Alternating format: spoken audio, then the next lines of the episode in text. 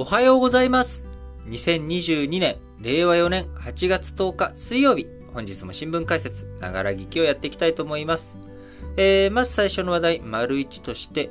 アメリカのトランプ前大統領、えー、彼のですね、邸宅に昨日、まあ、日本時間だと、昨日で、えー、アメリカ時間の8月8日、えー、8月8日ですね。いずれにしろ、まあ、日本時間だと昨日だと思いますけれども、アメリカ連邦捜査局、FBI、えー、こちらがね、トランプ前大統領の邸宅を家宅捜索したということで、えー、アメリカのメディアによりますと、大統領在任中に、えー、機密情報を取り扱って、当然ね、大統領時代機密情報を取り扱っていたわけですが、あその一部の機密の文書をですね、ホワイトハウスから、えー、自分の個人の邸宅に持ち出したという疑い。えー、こちらでねえ、大統領、家宅捜索を受けるということになりましたが、えー、過去ね、大統領経験者、こちらに家宅捜索をされるという事例、えー、ほとんどなくてですね、え非常に異例の動きということになっております。トランプ氏8日の声明の中で、えー、私の美しい家が大勢の捜査員に包囲され捜索され、占拠されていると FBI による捜索を認めました。今回捜索を受けたのはトランプ大統領、トランプ前大統領がね、南部フロリダ州の高級リゾート地、パームビーチ。なんかね、聞いたことありますよね。パームビーチ。えー、こちらに所有する邸宅、マール・アラーゴと中で、FBI、トランプ氏のオフィスや部屋などがある区画を中心に捜査したということです。えー、今回ね、あのー、FBI の捜査、家宅捜索の中には、えー、ホワイトハウスから持ち込んだ文書、これがね、えー、あるんじゃないかということで、え、そのための捜索だと FBI からあ説明があったということですが、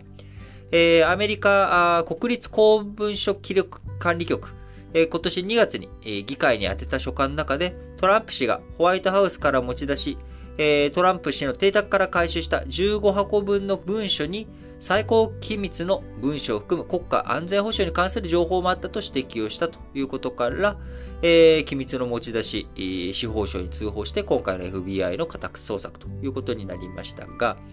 え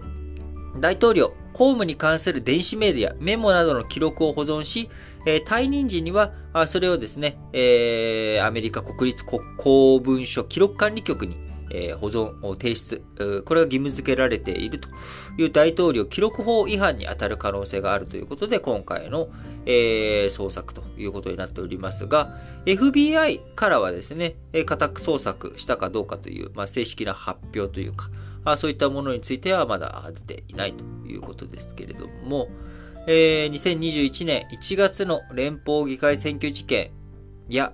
えー、脱税とかですね。まあ、いろんな方向性でトランプ大統領疑惑を抱えているという部分がありますので、えー、まあ、そのあたりについても含めて、えどんな捜査となり、今後どういうふうになっていくのかというところですが、まあ、一部ね、えー、やっぱりあるのが、こう、今ね、11月の中間選挙に向けて、え民主党が非常に劣勢な状況にあるということもあり、えー、民主党がね、国策捜索してるんじゃないか。共和党にね、不利になるように動いているんじゃないか。みたいな、まあ、そういった、あの、陰謀論めいたね、えー、実際にね、そういう可能性があるかどうかっていうのは僕はわかりませんけれども、あの、そういった声も、上がってきているということもあり、えー、トランプ大統領のね、今回いろんな疑惑の問題、あの、事実がどうであれ、えー、扱い方とか、その辺を間違えて、えー、しまうとですね、あの、アメリカという国が二分されていくという危険性もあります。えー、今、アメリカ、ウクライナ情勢の問題、えー、イラン核合意の問題、北朝鮮のミサイル問題、えー、そして、えー、中国との台湾海峡の問題、えー、世界各地でいろんな問題を抱えているという状況の中、アメリカ自身がですね、二つに分裂するような行動、動きになっていってしまうと、それは世界にとっての安全保障、世界平和についても非常にマイナスの影響を与えるということにつながりますのでえ、我々、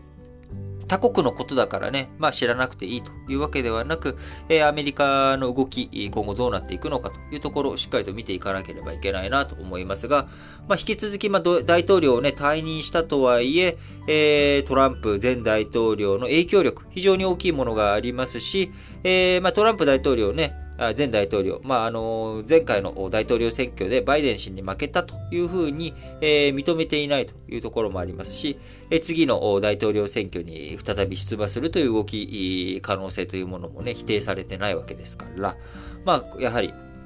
え、しっかりと見ていく必要がある話だなというふうに思います。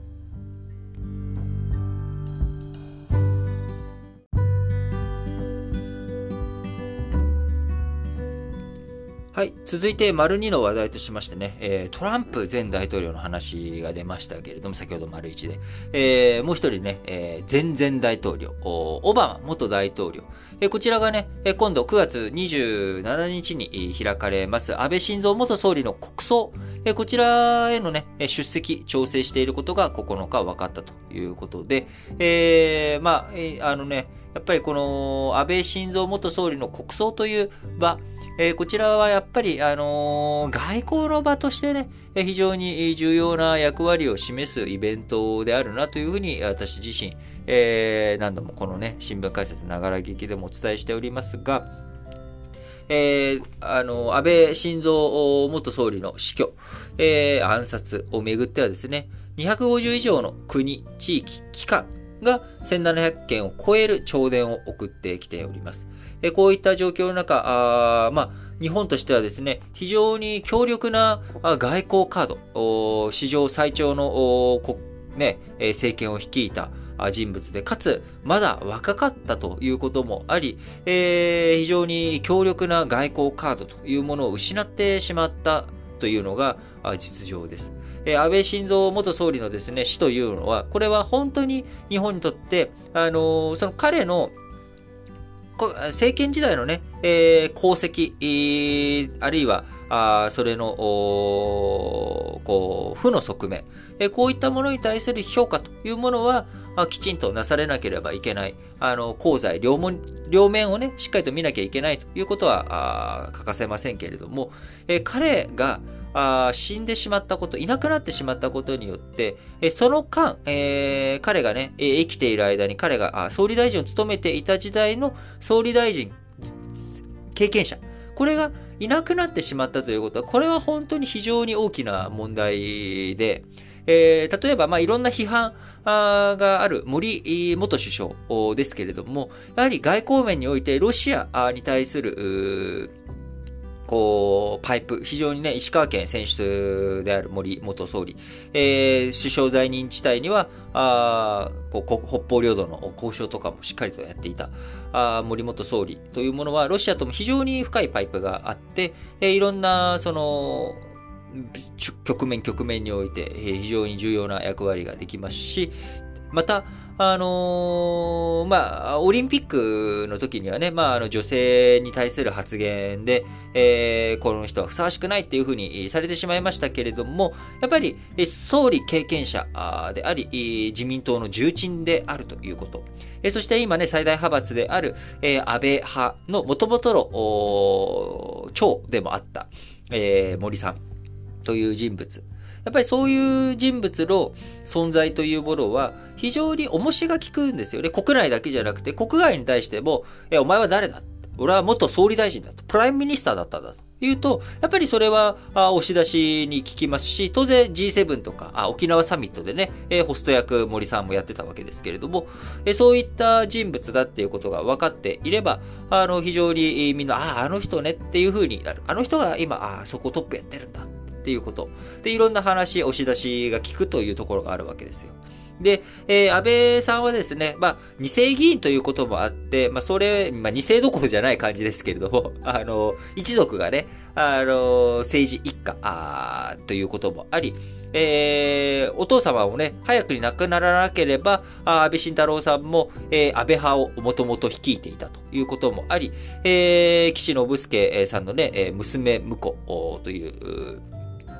存在でもある安倍晋太郎さん。えー、早くに亡くならなければね、あの外務大臣でとどまらず総理大臣にもなったあというふうに言われる男ですけれども、やっぱそういった政治一家、政治家というものは、政治一家っていうものはですね、やっぱり非常に太いパイプがある。えー、安倍晋三のお父さんの安倍晋太郎さんという人はですね、えー、あのイランとやっぱり深いパイプがあって、えー、その深いパイプを使って、えー、日本、このイランのね、核問題とか、今いろんな問題抱えておりますますけれども、その中でやっぱり、あのー、安倍の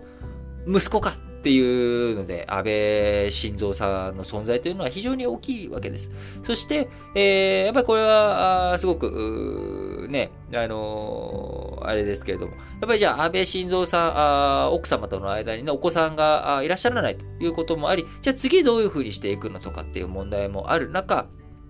やっぱり安倍さんの政治遺産、レガシーというものをね、我々失ってしまったと。で、それを、まあ少しでも取り戻す場として僕はやっぱこの国葬という場、位置づけていくべきなんだろうなというふうに思っております。えー、今ね、あの、反対の声も非常に大きいのはあ分かっておりますけれども、えー、僕個人としては、やはりこの機会を捉まえて、まあ、オバマ元大統領の来日、そして、えー、メルケルさんなんかもね、えー、来ようというふうな話が今出ておりますし、えー、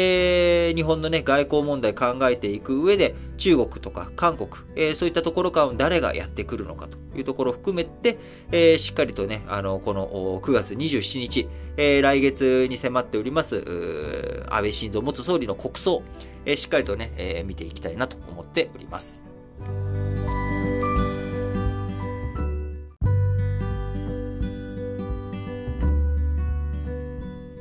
はい。それでは、丸3の話題としまして、えー、イランとの、えー、ですね、えー、核合意。こちらのね、再建交渉についてのお話をしていきたいと思いますが、あもともと2015年、えー、先ほどね、丸2で、えー、名前を出しました、オバマ元大統領。当時はね、当然大統領ですけれども、えー、2015年に、えー、アメリカを含めた6カ国、えー、と、イギリス、フランス、えー、アメあアメリカからちゃんとアメリカ、イギリス、フランス、えー、中国、ロシア、ドイツ、この6カ国とイランの間で、えー、締結されたあ核合意ですけれども、2018年に、えー、当時はね、トランプ政権、えー、ですけれども、丸一でも名前挙げました、トランプちゃん。えー、トランプ政権の時にアメリカが一方的に、いや、こんなんじゃね、えー、イランの核合、核開発を止めることができないということで、えー、我々は不満だと。えー、なので、この核合意、離脱するということで、アメリカが一方的に離脱をしたとえー、その結果、えイランに対して、えー、イラン産のね、原油の禁輸をはじめとする、えー、制裁を発動して今に至っているということになっておりますが、まあ、これに対してね、えー、イランは、まあ、当然反発するよねということで、えー、イラン反発をして、えー、ウラン濃縮関係、えー、要はウランを濃縮するってどういうことかというと、えー、ウランっていうものはね、あのその核爆弾に搭載しようとすると、えー、核爆弾に、えー、大きさあ、ちっちゃくしないと乗っからないわけですよ。えー、要はミサイル、要は、その、えー、こう、あの、なんでしょう、カタパルト的にね、えー、投石機みたいな感じで石を投げるように、あのー、なんでしょう、核物質を撃ってるわけじゃなくて、核爆弾に仕立て上げなきゃいけない。そして核爆弾に仕立て上げるために、仕立てた後に、まあ、広島、長崎で、えー、落とされたように、その上までね、飛行機で運んできて、そこからポーンと真下に投下するみたいな、あこういうやり方では、あもうね、今あ、事実上そんなやってきたら、撃ち落とすということになってしまいますんで、えー、ミサイルに搭載しないと、あんまり核兵器としての意味をなさない。核爆弾としての意味をなさない。そうのため、えー、核兵器の弾頭とかにね、搭載できるように、えー、濃縮していくっていうこと。おまああの、濃縮って別に小型化させることだけが目的じゃなくて、えー、核、ちょっとね、今いろんな話がごっちゃになって、ちょっと説明が、あちょっと不て、あの、不正確になっちゃってますけれども、あのー、しっかりと核分裂を誘発させていくためには、核を、ウランをですね、濃縮していかなきゃいけないという側面がああるわけですけれども、あの、そのウラン濃縮をめぐった合意履行義務、こちらもね、イラン、あお前らがね、制裁やってくるんだったら、あ合意をね、履行する義務なんてこっちだってないんだからと。いうことで、え繰り返し、ウラン濃縮関係について進めてき、えー、ていると。いう状況になっております。えまあ、こういった状況下、えー、2021年、え、昨年1月に就任したバイデン大統領、核合意、もともとね、彼も、その核合意、オバマ政権の時になされた時の副大統領ということもあり、合意復帰目指して、去年のね、4月からイランとの間接協議というものを始めましたが、なかなか進展が進んでいかない現状というものがあります。今年2月にロシアがね、ウクライナ侵攻を開始した影響で中断をしておりましたが、まあ、その後、今、最終文書締結に向けて、今、再建交渉を前進した模様だということがですね、日経新聞のこちら12面の方に掲載があってご紹介をしている次第であります。えー、間接協議、仲介しているアメリカとイランの間接協議を仲介している欧州連合 EU、えー、8日、妥結に向けた最終文書をイギリス、フランス、ドイツ、ロシア、中国を含む合意の当事国に示したということで、え、アメリカ側、合意の用意があると主張しましたが、イランの代表はですね、包括的な検討が必要だと述べ、え同国に持ち帰って検討する姿勢を示したということで、え今後ね、しっかりと妥結がされていくのか、どういう風になっていくのかということについては、引き続き、しっかりとね、え見ていかなければいけないということですが、え先ほど、丸二の話の中でも取り上げましたけれども、え、日本、まあ、イランとの関係というものはね、え、深いもの、歴史的にも深いものがあり、え、そして、え日本の自民党政権、えにはね、新イランと、イランとの関係がね、深い人たちというものも多くいます。その一人が、まあ、あの、安倍晋太郎元外務大臣の息子でもあった安倍晋三元総理だったわけですけれども、えイランの核合意、こちらの進展というものについてね、え日本もできる形で、え絡んでいくというのが僕は必要なんじゃないのかなというふうに思っております。えそれがね、周りめくって、え北朝鮮問題とか、あそういったあ我々の直接的なね、脅威に対する、えー、こう、対策、対応にもつながっていくと思いますので、えイラン核合意、決してね、人事ではなく、え核のない世界を作っていくということ、えー、昨日8月9日、長崎、原爆投下から77年目の日を迎えましたけれども、あの、改めて、えー、8月6日の広島、えー、昨日8月9日の長崎、この2つの日付、2つの都市、えー、決して、えー、忘れることなく、えー、核兵器廃絶、核恐怖のない、えー、核の脅威に怯えない、えー、世界が作られるようにね、えー、しっかりと世界情勢を見ていく必要があるなと思います。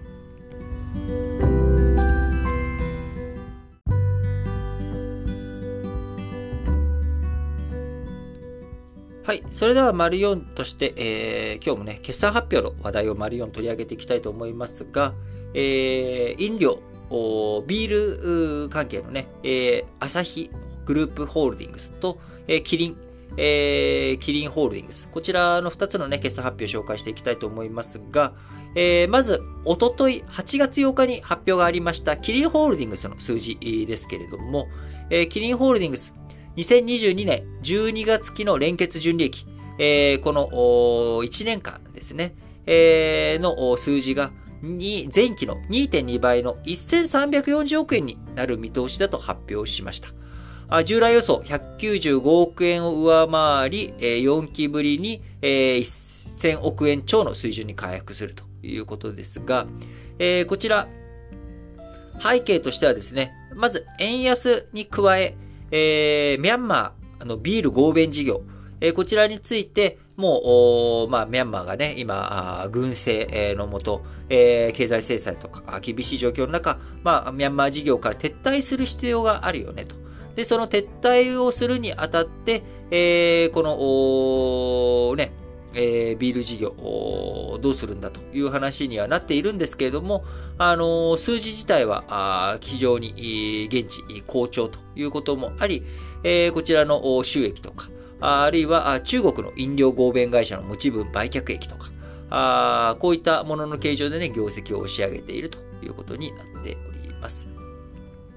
えー、円安、販売増、値上げなどを背景にですね、えー、アメリカとか、オーストラリアとか、ああるいは共和キリンとかそういったグループ各社の数字もね、えー、非常にいい、えー、状況いいということですが、あただし、えー、キリンビール、こちらはね、えー、売上収益398億円に下方修正しているということで、えー、業務用回復傾向にあったが、家庭用が振るわないという状況だそうです。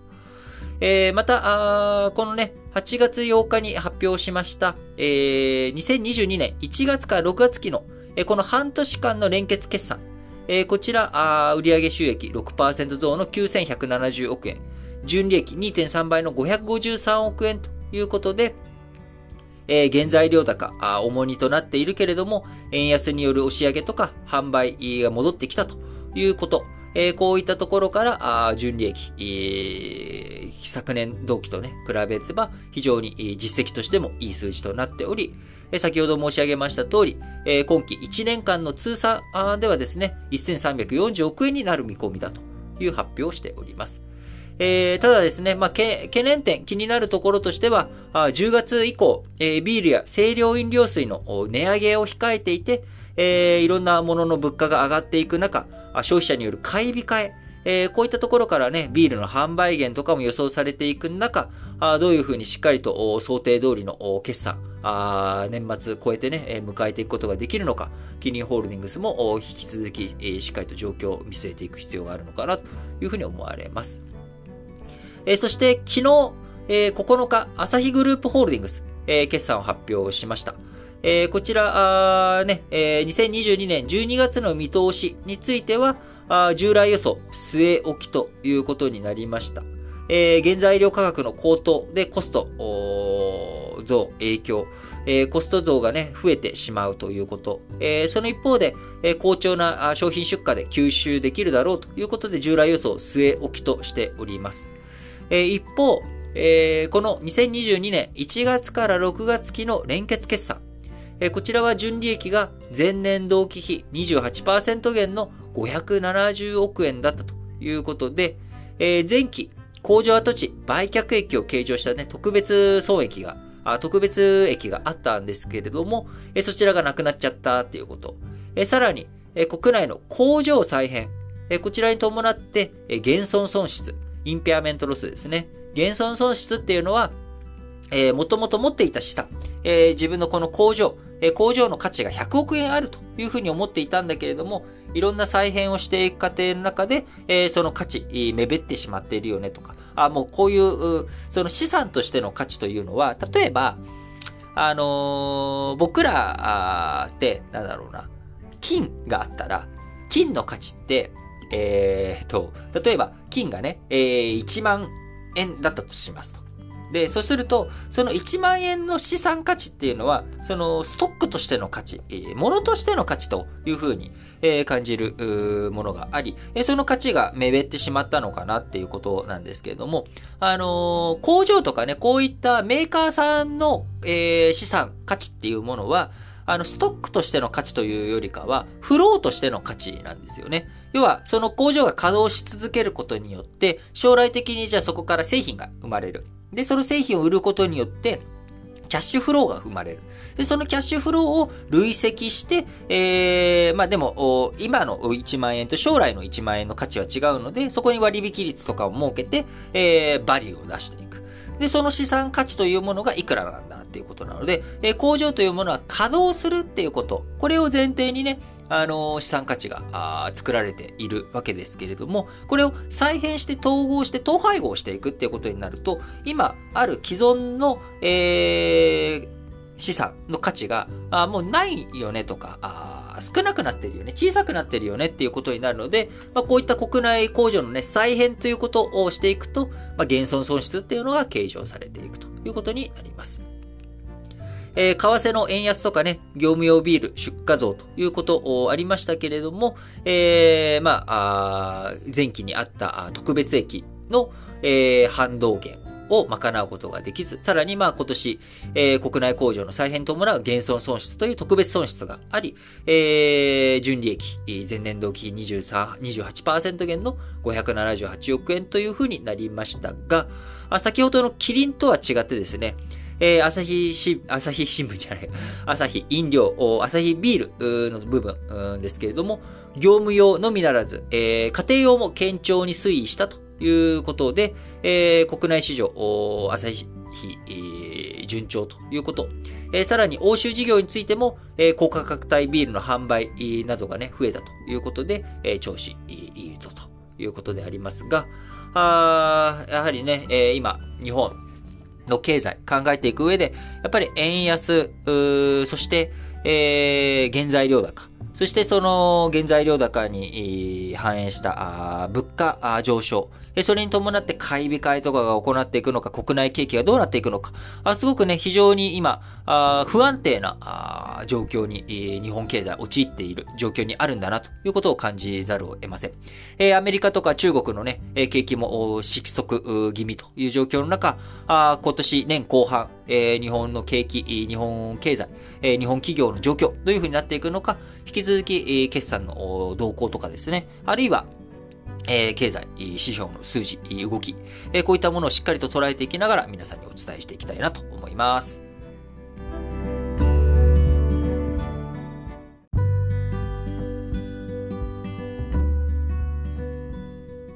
はい。それでは最後、丸ごとしまして、いつも通り主要5種の社説を紹介して締めくくっていきたいと思います。えー、朝日新聞、コロナ対策、分科会開き、議論尽くせ。簡単に答えが出る話ではない。だからこそ、感染状況が落ち着いている時に議論を重ね、政治が責任を引き受ける覚悟とともに、国民に説明するべきだったのに、政権は先送りしてきたということで、えー、今回ね、新型コロナ第7波の流行、ピークを迎えているという状況の中、あどういうふうにね、えー、対策打っていくのか、あその対策についてですね、えー、どういうふうにやっていくのか、仕組み作り、どうするのか、診察の際にね、ガウンや手袋今必須としているけれども、高機能マスクの着用と病棟ではなく、病室単位でのゾーン分けとかね、えー、いろいろとやり方変えていこうよという提案、えー、話が出ている。えー、そしてね、全数管理。えー、こちら、全数把握するっていうのは、人手と時間を奪うということで、えー、見直し、話が出ているけれども、じゃあ、それやめた時にね、自宅療養者の健康観察とか、生活支援とか、誰がどういうふうに、えー、あなたはコロナだから家から出ないでくださいね。あるいは、あコロナに実際にかかって家からもうしんどくて出ることもできないっていう人に対して、えー、食料のね、支援とか、どういうふうにするの？ということ。えー、こういったものね、え簡単に答えが出る話ではないので、えしっかりと感染状況落ち着いている時にやらなきゃいけなかったのに、え先送り先送りが続いてるんじゃないのかという、まあそういった指摘でございますね。えー、朝日新聞、えー、もう一本は、核廃絶と首相。核禁条約は入り口だ。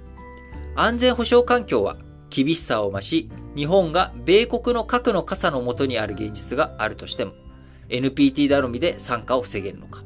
核禁条約も加えて、えー、日本、NPT だけじゃなくね、えー、核禁止条約、えー、こちらを入れて、核廃絶への歩みの先頭に立つ。それこそが日本の役割ではないかということで、えー、昨日8月9日、長崎のね、えー、原爆の日、えー、迎えたということがあり、えー、それを踏まえての朝日新聞の社説です。えー、朝日新聞はね、えー、とか毎日新聞は核禁条約にオブザーバー参加して、えー、行くこと。これがね、日本として必要なことであるという主張を非常にね、えー、毎回続けております。毎日新聞、学力テストと格差、教師のスキル底上げ級。指導の質に差が生じないように、教師の研修を充実させ、スキルを底上げすることが急務だ。そのためには大きな負担となっている事務作業を減らすなど、職場環境の改善が欠かせないということですけれども、やっぱり、えー、優秀なね、先生をどういうふうに、こう採用していくのか。あ優秀な人がね、え優秀な人っていうのは他の職場との取り合いになっていくので、えー、やっぱり魅力的な職場にしていかなければいけないですよね。えー、小学生とか中学生とか、やっぱ学校の教師をやるっていうこと、これは本来的にはね、えー、非常にやりがいのある話だと思いますし、学校の先生、え、なりたいなと思ったことのある方は、この新聞解説ながら聞きをね、お聞きの中の、中の方でもね、え、結構いらっしゃるんじゃないかなと思います。え、昔は非常に競争率も高かったわけですけれども、だんだんだんだんとその競争率は下がってきてしまっている。で背景としては、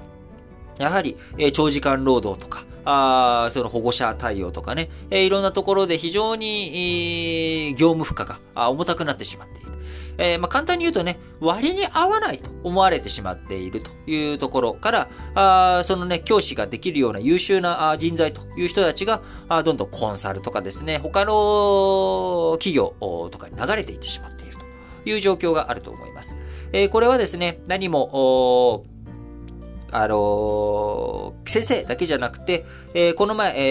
えー、話として取り上げました、あ国家公務員のね、え、給料上げていこうっていう人事院の勧告もありましたけれども、やっぱり国家公務員全体的に言えることですよね。え、責任とかね、あの、周囲からの目とかあ、そういったものがね、非常に厳しい状況になっている中、あやりがいとかあ、そういったものも奪われかねない。え、そして、え、給料とか待遇面で非常に、えー、劣悪に感じられてしまうような状況。えー、それだったら、あ民間企業にね、就職して、えー、しまった方が経済的にも、あの、やりがい的にも今、あ面白いじゃないかと。いうことで、え、人材が集まらないっていうようなね、え、ことになりかねない。え、そうしていくと、え、より、デスパイラルというですね、えー、悪い方向にどんどんどんどん負のスパイラルになっていってしまうということになっていきますので、やっぱ根本原因である、やっぱ待遇の改善というもの、えー、これをしていくことが、結果として子供の学力の向上、えー、子供の学力が向上していくことによって、日本の底力、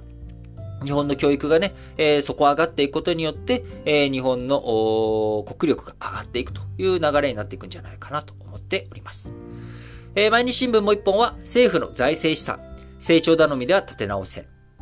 25年度には、段階の世代が全員75歳以上になり、社会保障費が急増する。社会、将来への付けが膨らむ一方では、高齢、超高齢社会を乗り切れなくなる。説得力ある財政健全化の道筋を示すのは首相の責務だ。えー、産経新聞、新たなワクチン、混乱招かん丁寧な説明を。厚生労働省が新型コロナウイルスのオミクロン株に対応した新しいワクチンの接種を10月半ばに始める方針を決めた。2回のワクチン接種を終えた全員が対象であるということですが、あ今ね、4回目接種の話とか、あそういったもので、新しいものがですね、え、10月半ばから始まるんだったら、それ待った方がいいんじゃないかとか、あ今接種してない人たちがね、えー、じゃあそれが出るまで待てばいいや、という風に、えー、なる中、あ接種控えがね、えー、広がらないように、しっかりと丁寧な発信続けていく必要があるなと思います。産経新聞もう一本は、プーチン海洋戦略、北方領土で無法を許すな。北方領土の断固防衛や、ウクライナ侵略の継続、さらに新ドクトリンは日米欧への新たな挑戦であり、挑発だ。日本、アメリカ、ヨーロッパは軍事情報面での連携を強め、この脅威に備えなければならないと。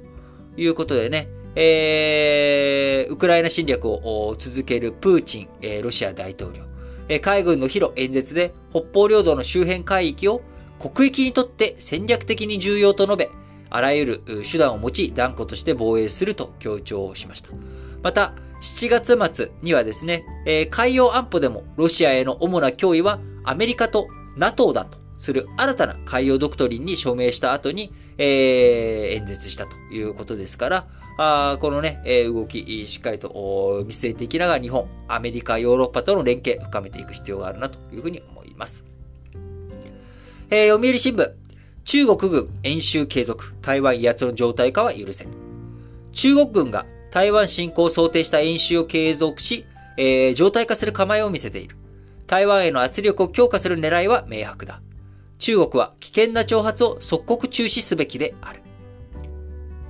えー、読売新聞、えー、国立大学の統合、以降連携で競争力高めたいということでね、えー、日経新聞がね、えー、発表していた、東京工業大学と東京医科歯科大学の統合に向けた協議。えこちらね、開始を始めたと正式に両大学から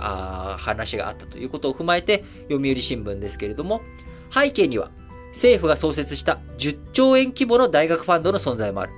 年3000億円の運用益を大学に配分する制度で、今後、数校が対象に選ばれる。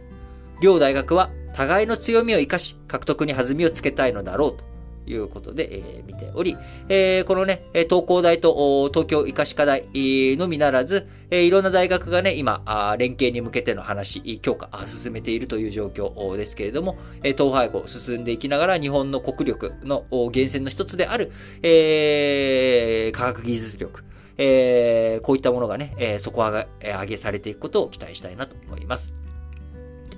日経新聞、欧米との宇宙協力を深めたい。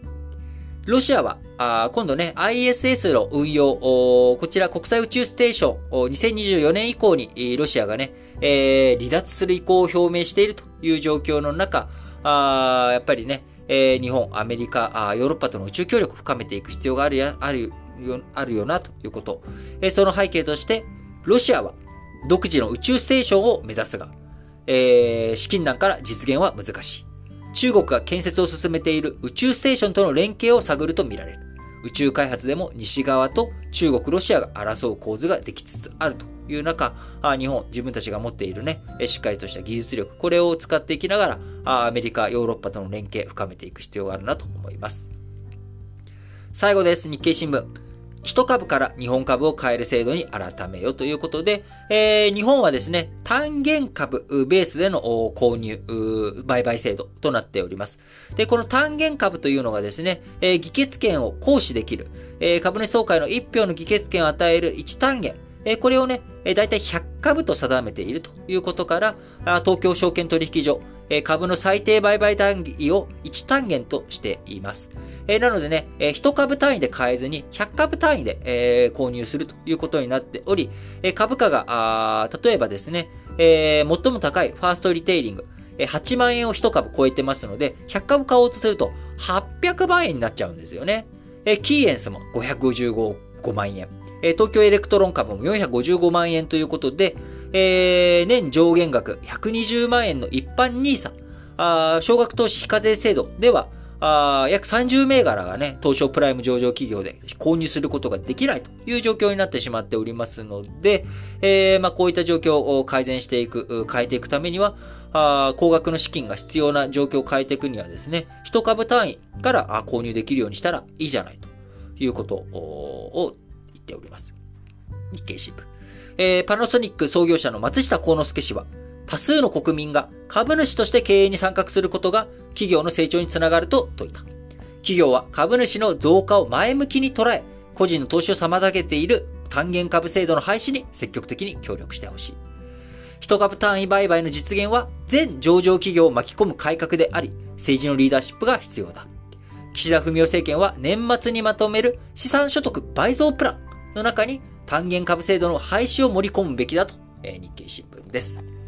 はい。ということで、えー、皆さん本日も新聞解説ながら聞きをお聞きいただきありがとうございます。えー、今日ね、もう水曜日ということで週も真ん中になってきておりますし、8月も10日ということでね、えー、3分の1が終わりゆかんとしている状況でございますが、あ皆さんね、暑さに負けず、元気に、8月乗り越えていきましょ